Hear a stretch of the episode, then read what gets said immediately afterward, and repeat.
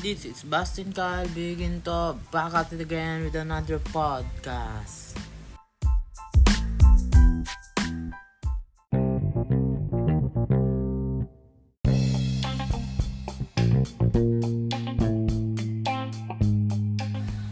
And today, I will make a feedback from our online laboratory.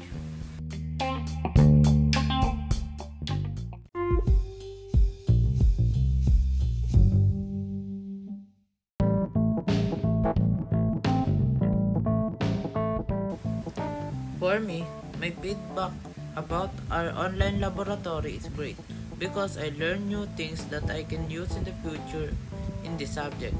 I also learned to explore new things like podcasts and servicing of tools that can help me in the future. That's all. Thank you.